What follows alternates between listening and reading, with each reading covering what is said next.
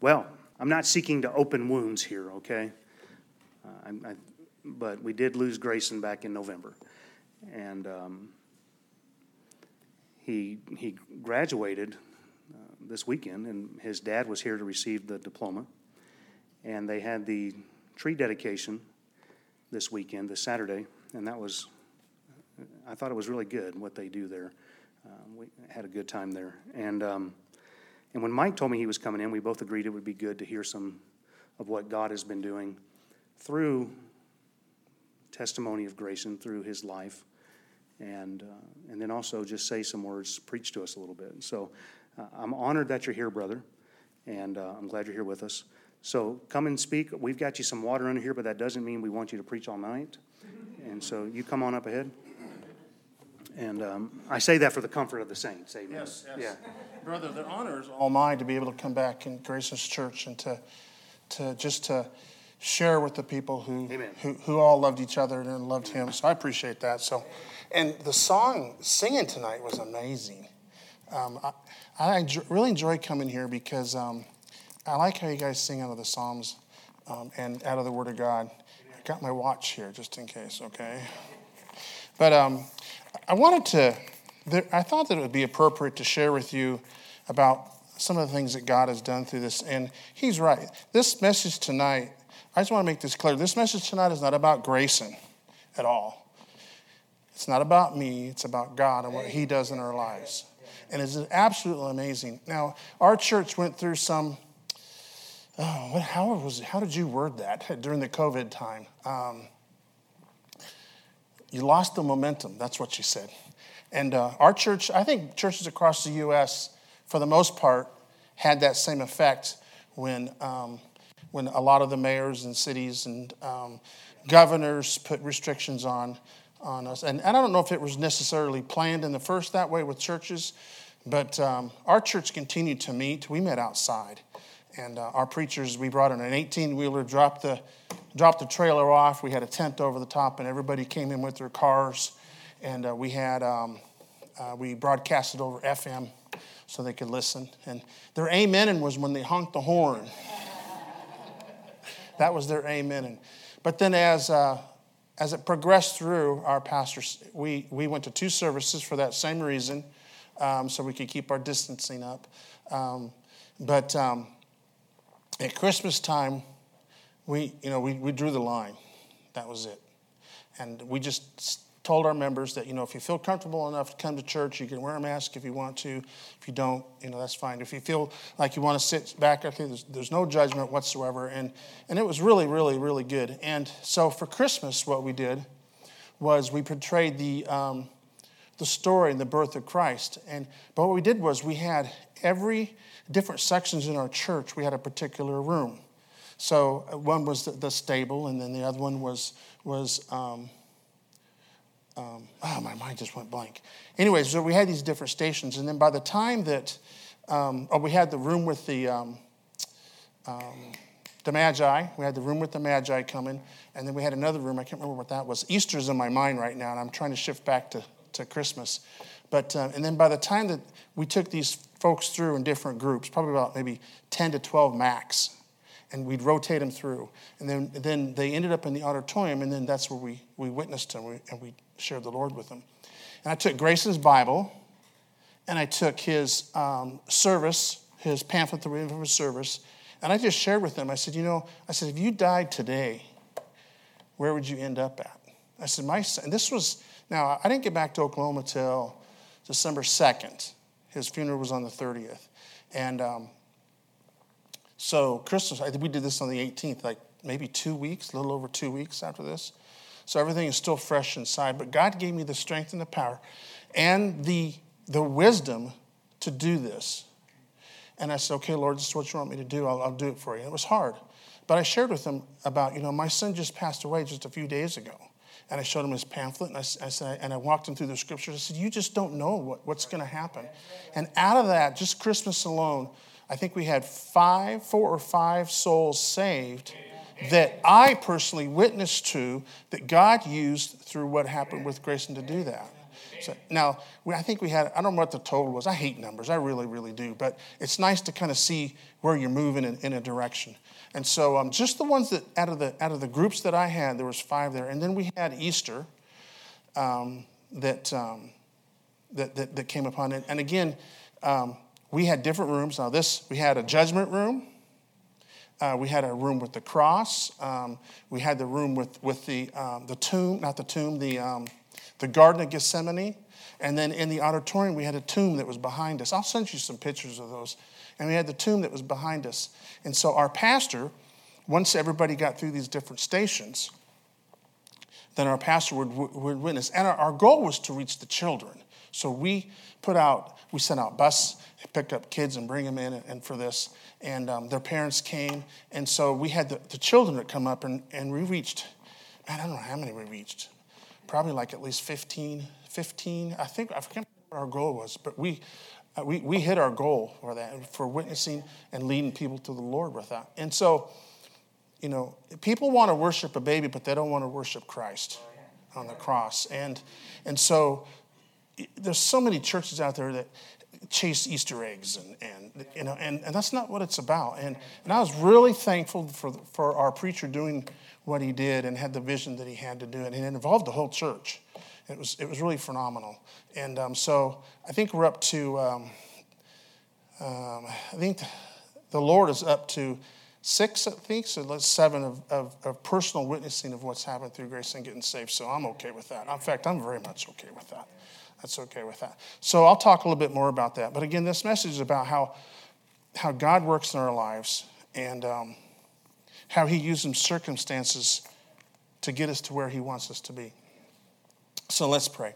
Lord, thank you for this day. I thank you for um, the saints that are here tonight, Lord, and we pray for Ralph and the, and the Hollingsworth family that um, you would encourage them and um, help them to keep your eyes on you and to um, maybe to glean some of the some of the hardships that I went through tonight. That Lord, if I can comfort somebody, oh praise the Lord. It's all the glory and honors for you. It's in Jesus' name we pray. Amen.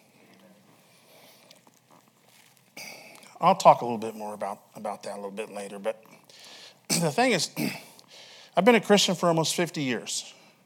I got saved when I was, when I was quite young. And um, the years that I've been a Christian, there's not one time that God has ever said to me, Mike, what would you like to do? not a single time. He's always told me what He's wanted me to do, never asking what I'd like to do. The second thing I noticed about God is that He's never made any adjustments in His plan to suit my plan or my purpose. He's always required that I make the adjustments to suit His plan or His purpose. Now, the reason is because He's God and He's absolutely perfect in all wisdom and knowledge and understanding. He knows exactly what's best for us at all times. So he's not going to be asking me what I'd like to do or asking how he needs to adjust his plan to suit my plan. He's only going to be telling me what to do because he's an all wise God. You see, God is not a servant, He is the sovereign of the universe. He is the creator of mankind. He has a plan and a purpose for each one of us. And His purpose and His plan is always the best. He's not the God that most people think He is indifferent, distant, uninterested, or uninvolved in our life except in times of an emergency. That's not who he is.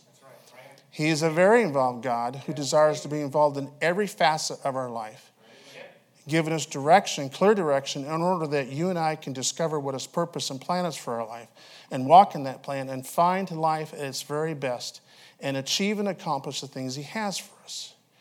And you see, he always knows what's best. He doesn't sometimes know what's best, he always knows what's best. And if I can agree with him that he always knows what's best and get in line with what he believes is best, then I'm going to experience his best for my life at that time. Now, sometimes that requires adjustments, but not on God's part. You see, one of the attributes that God possesses is that he is immutable. That means he's absolutely changed less. There's nothing about God that changes, not a single thing. Because if he is the perfection, and the absolute of the qualities that he possesses. Let it be omnipotence. We know that's all powerful, omniscient, all knowing, omnisapient, all wise, omnipresent, present everywhere. And there's approximately 10 of those attributes that our finite minds have been able to identify from the Word of God of the divine attributes between God the Father, God the Son, and God the Holy Spirit. So if God's not going to make a change, who has to make the adjustments? We do as children of God. You see, being immutable means that, that if God changed, He changed for the less. And He's not going to change.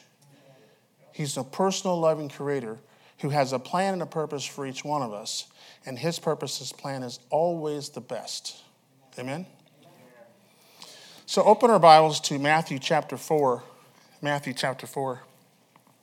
Now, it's important that I find this water right here.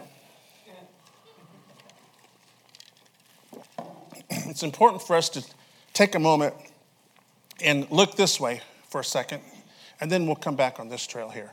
It's not a rabbit trail, but sometimes, sometimes we're forced to make adjustments that God never intended us to make. Now, Romans 8 28 is always true, but let me give you an example. Our home church, I'm from Alaska. Our, uh, Paul, Josh, and Grayson were all born there. Home church is uh, Anchorage Baptist Temple. Uh, our pastor was Jerry Prevo, just recently retired.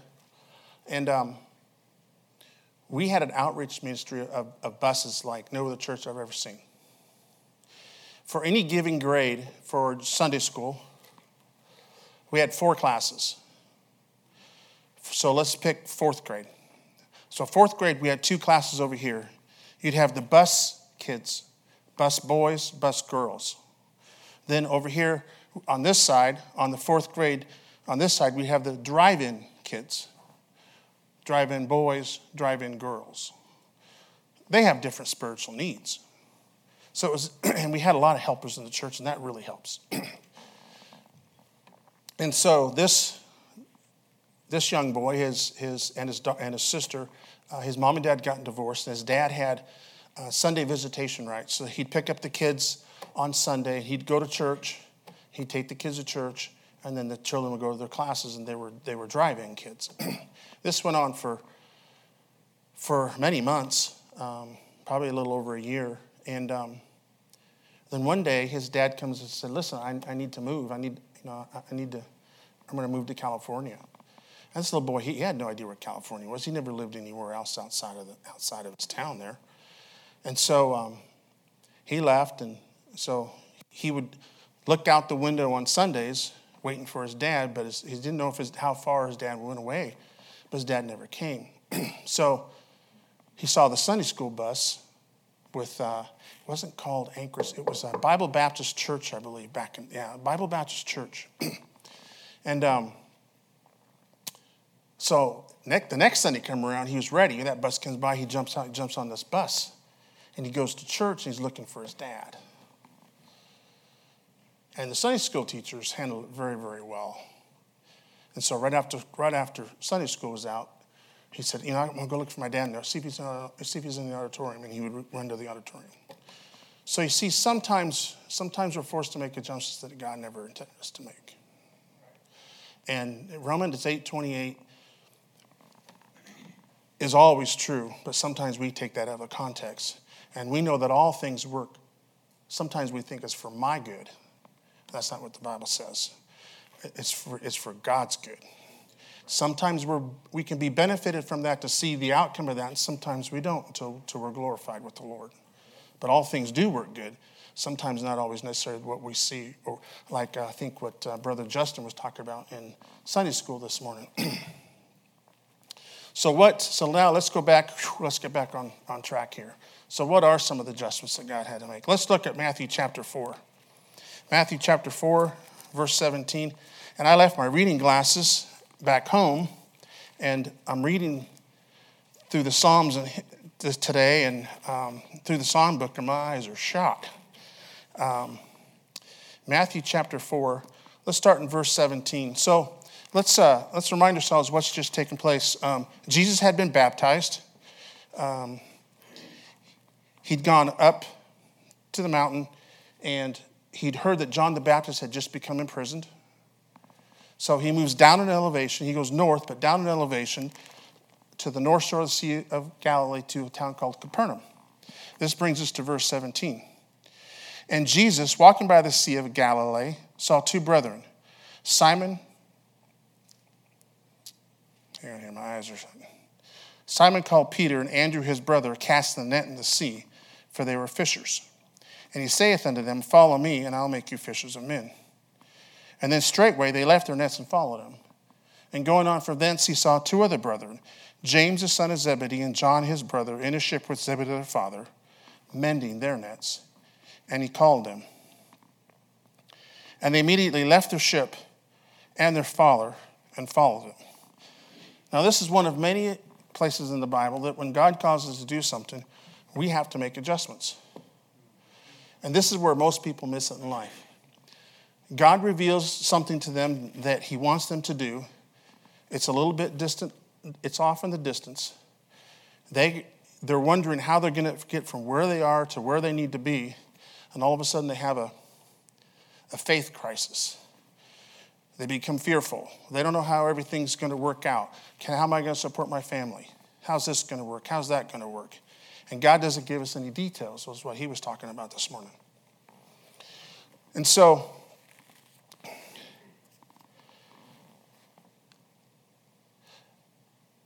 and so when, when, when God reveals what he wants us to do for us, we have a decision to make. Are we going to be obedient? Are we going to hesitate? Or are we going to go our own way? It's sadly to say, if, if most Christians would just be obedient, you would see what God has for you on the other side. It's amazing.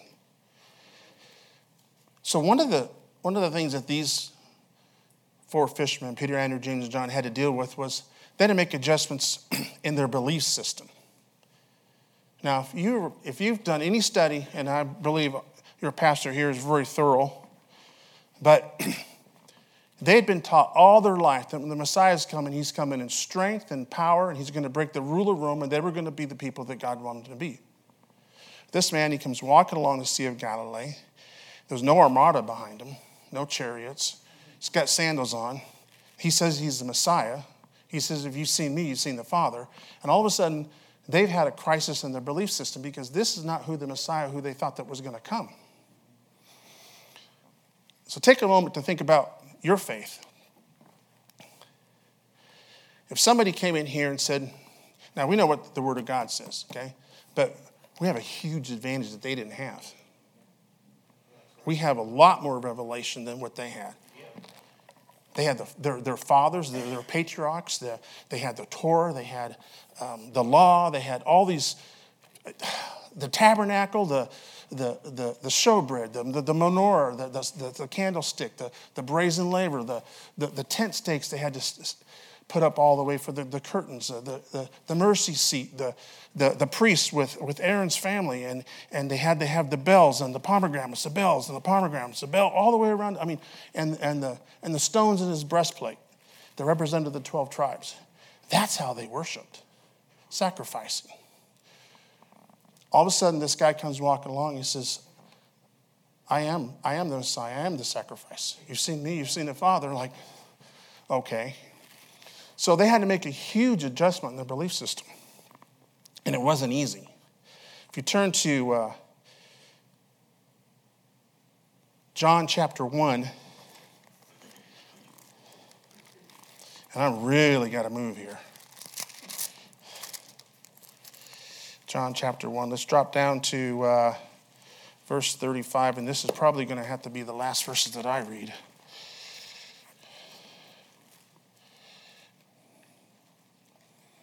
And again the next day, after John stood and the two of his disciples, that's John the Baptist, and looking upon Jesus as he walked, and saith, Behold, the Lamb of God. And the two disciples, the two disciples that were with John, heard him speak, and they followed Jesus. And Jesus turned and saw them, and said, Follow them, and saith unto them, What seek ye? They said unto him, Rabbi, which is being interpreted, Master, where dwellest thou? He saith unto them, Come and see. They came and they saw, and they abode with him for that day, for the whole day, for it was about the tenth hour.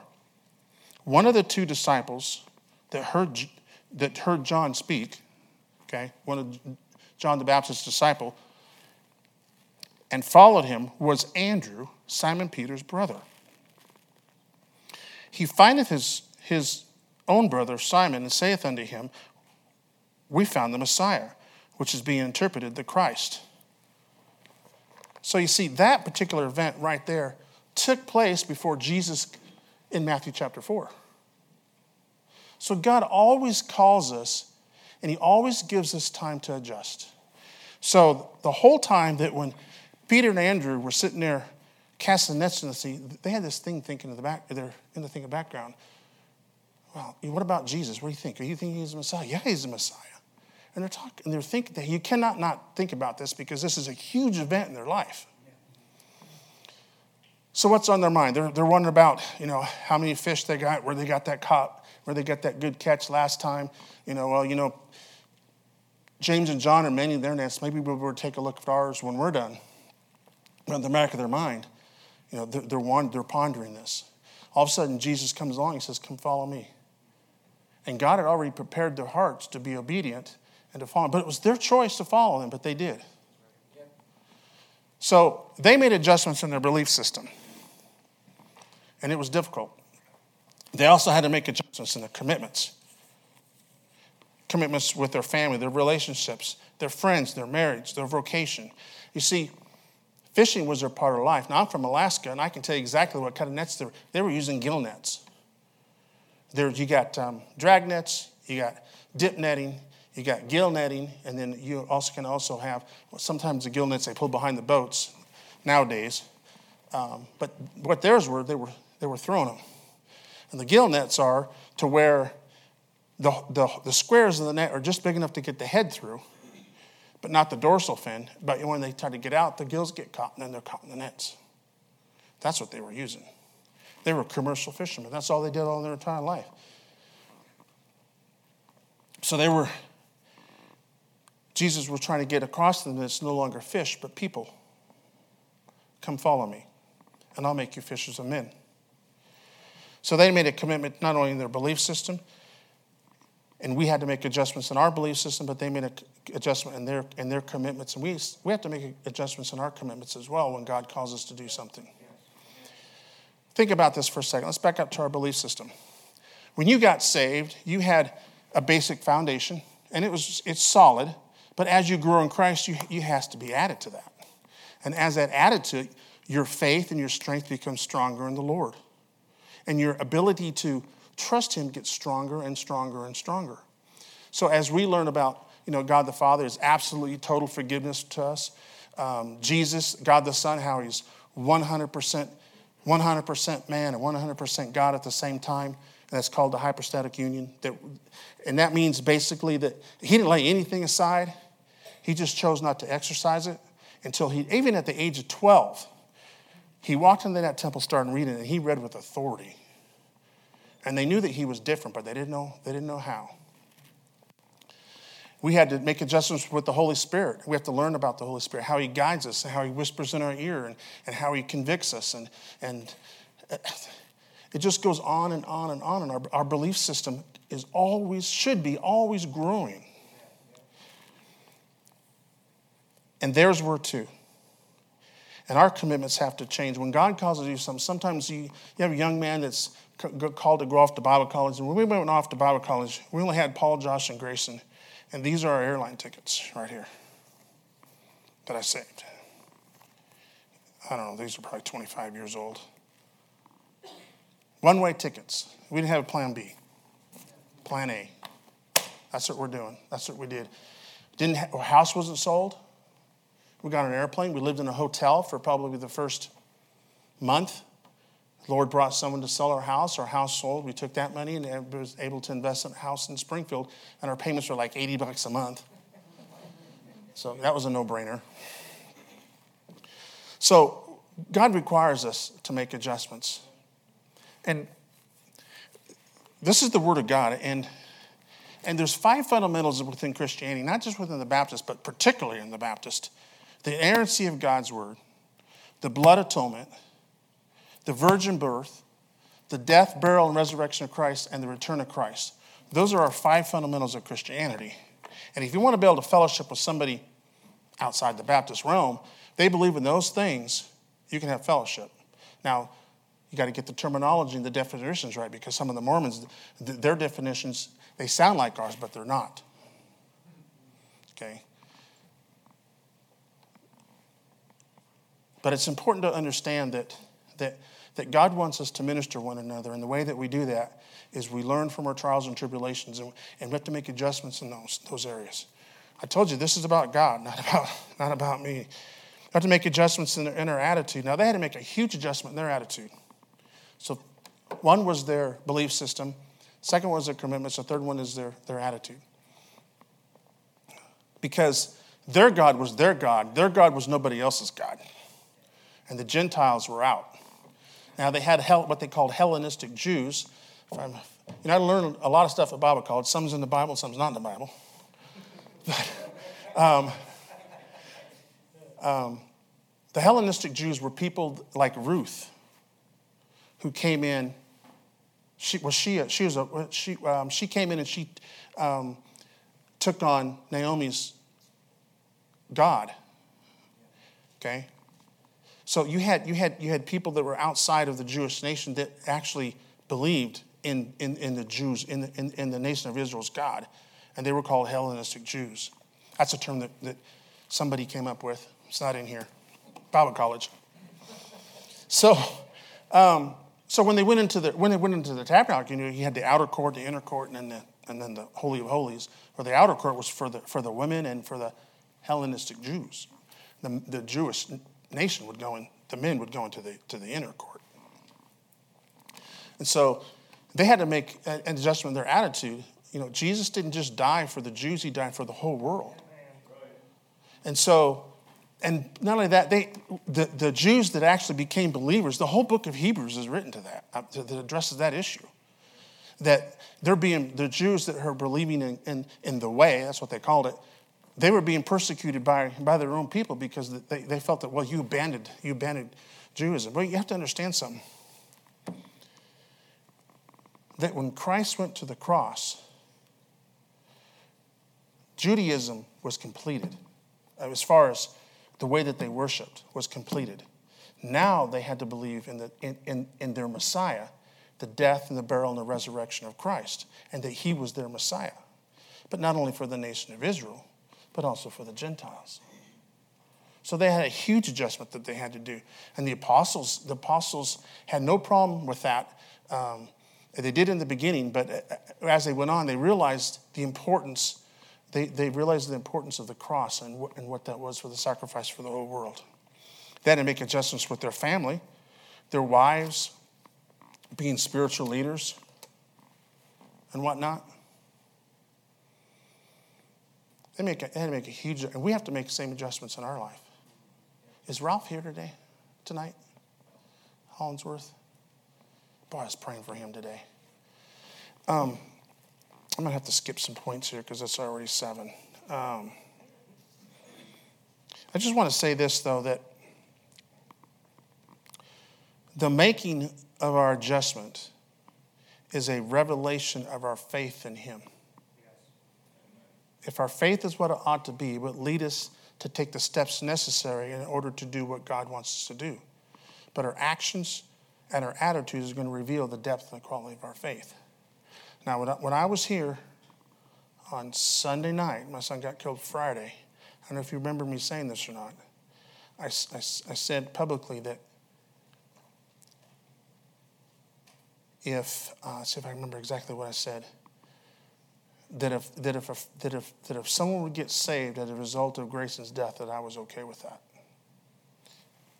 And I'm okay with that. Children don't belong to me, they belong to the Lord. It's my job just to raise them in the nurture and admonition. Some go, some go the way, some don't, and then come back, and then some don't. That's just, that's just how it is, parents. Hopefully, we want them to go straight and narrow.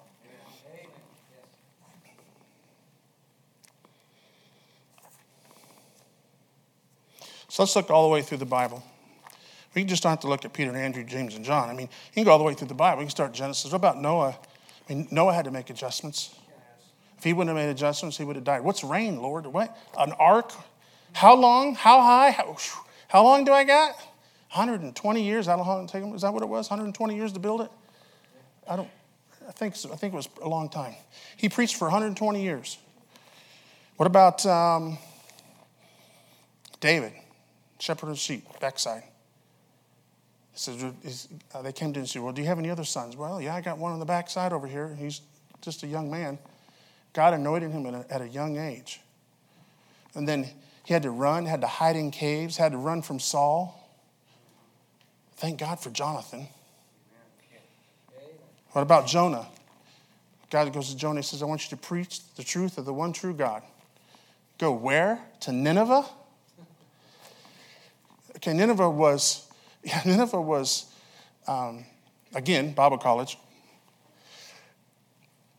They said that um, the king of Nineveh was ruthless that any of the other nations that he conquered, he would, you know, I got young, I got big pictures, little ears in here, um, and they would stack them in the middle of the middle of the town to show off what they did. And, Jonah, what did he preach? Eight words? Was it eight word sermon? Six word sermon? Eight word sermon? and the whole time, but he hated it. He, he didn't want them to get saved. Kind of like the nation of Israel. You know, this is our God. What about, um, oh boy, um, Moses? Huge adjustments. You know, he couldn't talk very well. The reason he couldn't talk very well because he wasn't raised with his people. Wasn't necessarily had a, some say he had a speech impediment. I, I just think he didn't couldn't talk Hebrew very well because he's with the Egyptians all the time. Goes up to the mount, sees the glory of God, take off your sandals. What about Abram? Abraham. I'm going to build a nation through you, through, through whom this Messiah is coming. Going to be that your, your family is going to be so large, more than the, what the sands of the sea or the sands of the beach. What about Saul, Saul of Tarsus? Saul was, Saul was dedicated, okay? If uh, they laid the clothes at his feet when Stephen was stoned, uh, Paul was a, um, what was that term? Um,